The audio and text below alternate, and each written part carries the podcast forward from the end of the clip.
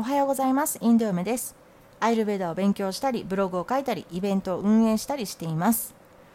嬉しいニュースを見かけました。デリー市内の感染者数が減ったというニュースです。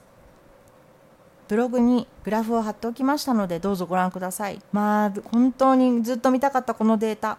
少しほっとしたようなとても嬉しい気持ちになりました。日常は正直あまり変わらないんですけれどもこれからもっともっといろいろ嬉しいニュースがあるといいなと思います。さて本日の質問です。肩こりや腰痛などの対処法もアイルベーダにありますか？なんとなく昔の人たちに肩こりとかはなさそうなイメージ。といただきました。今日のテーマは肩こりをアイルベーダ的に考えるです。結論ですが肩こりや腰痛の対処法というのは実は昔の文献ちゃんと書かれています。もちろん今よりは患者さんは少なかったと思われますがなかったわけではありません。問題は肩こりや腰痛をどのように捉えていたかアイルベダ的観点で肩こりを説明していきますね。まずはこうした具体的な肩こり腰痛のお話をする前に西洋医学いわゆる日本の常識とアイルベーダの病気に対する定義。これが違うというお話をさせてください。私は以前ブログに書きましたのでそちらをリンクで貼っときます。アイルベーダ的病気の定義ということなんですけどもこれが西洋医学とアイルベーダと違うんですね。ですからまずは肩こりや腰痛というのはアイルベーダ的段階があるということです。最近は WHO の健康の定義に沿ってアイルベーダを含めた伝統医学の考え方が根付いてきているようにも思えます。インドにも西洋医学のお医者さんでアイルベーダは健康法で要するに病気は治せないと断言するようなお医者さんもいます。ここで皆さんに一つお伝えしたいのはどんな意見があっても何を選ぶかはあなたの自由です。そしてあなたの自己責任です。ということです。コロナウイルスで世界中が大変化しました。きっと歴史の教科書にももう将来乗るであろうという思う瞬間に私たちはリアルに生きています。インターネットという発明ができてからまだ30年ほどしか経っていません。情報は距離国を越えて問わず手に入れることができるようになりました。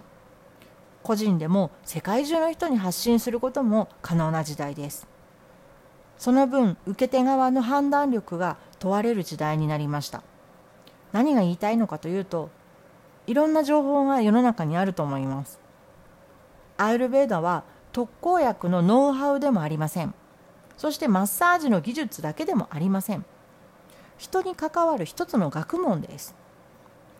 英語と国語のようなもので同じ言葉なんですけども場所も違うし名前も使い方も違う。だから日本の常識の医学この医学にもいろんな違う種類の医学があるということをこれを押さえてほしいんです。ただし世の中には正しい情報正しくない情報というのが存在します。でもそれは仕方ありません。否定しても始まりませんし共存したいと思います。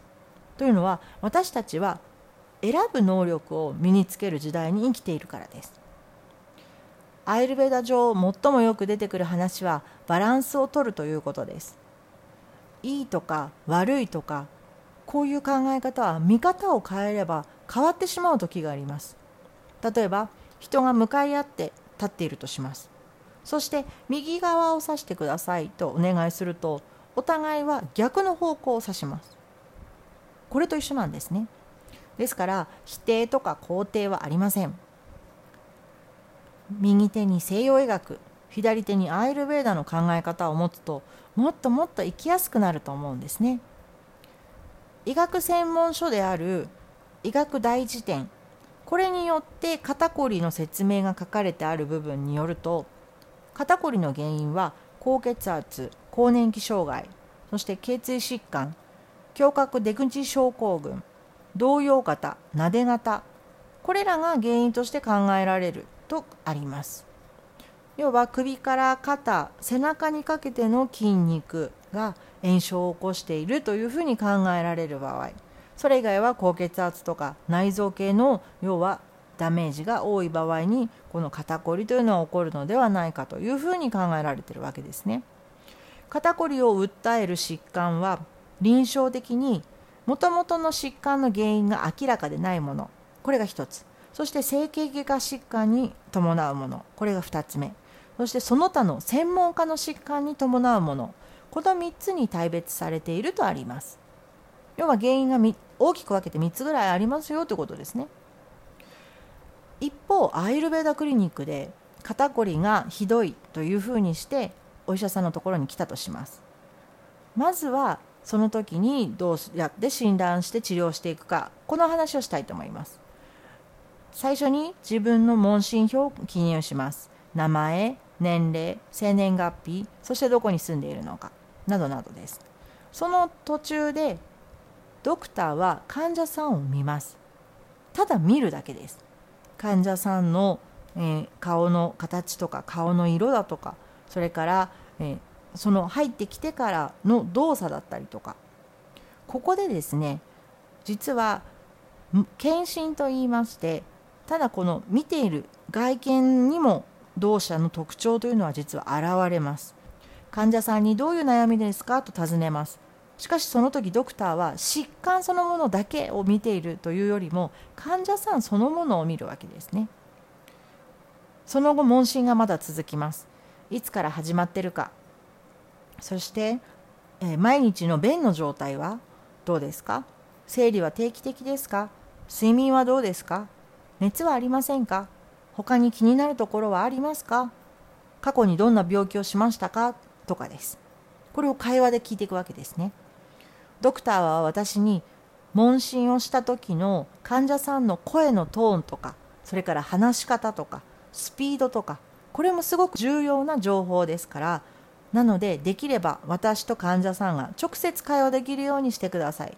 こういうふうによく言っていました。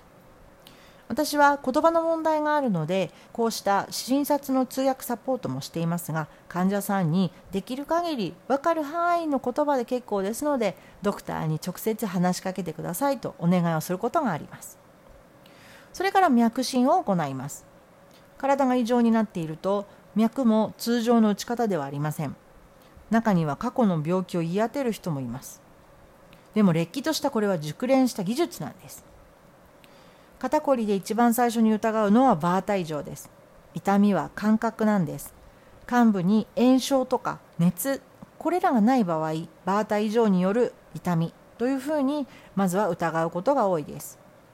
冷えとか緊張とか一方的な姿勢による癖などどこが偏っているかそして患者さんはバータが上がるような体質なのかまたは上がってしまっているかこの辺を見ます。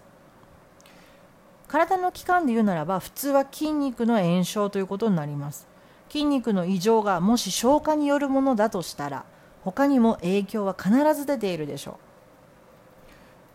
こういうふうに経験やデータを見ながら判断していきます。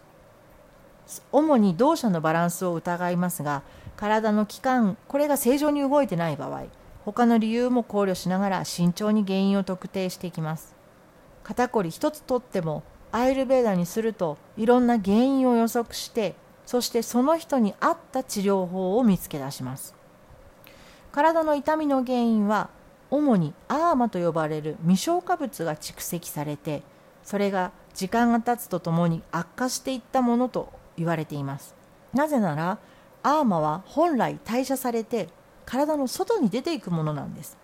しかしそれができない理由それはこの皆さんの個々の消化力にあります。詰まりを起こして放っておくと体の組織にダメージを与えてしまうアーマこれを蓄積してしまうんですね。こういった考え方が西洋医学と違うかもしれません。体のバランスが整うとそのアーマというものは自然と体から排出されてそしてそれに伴って痛みも取れていきます。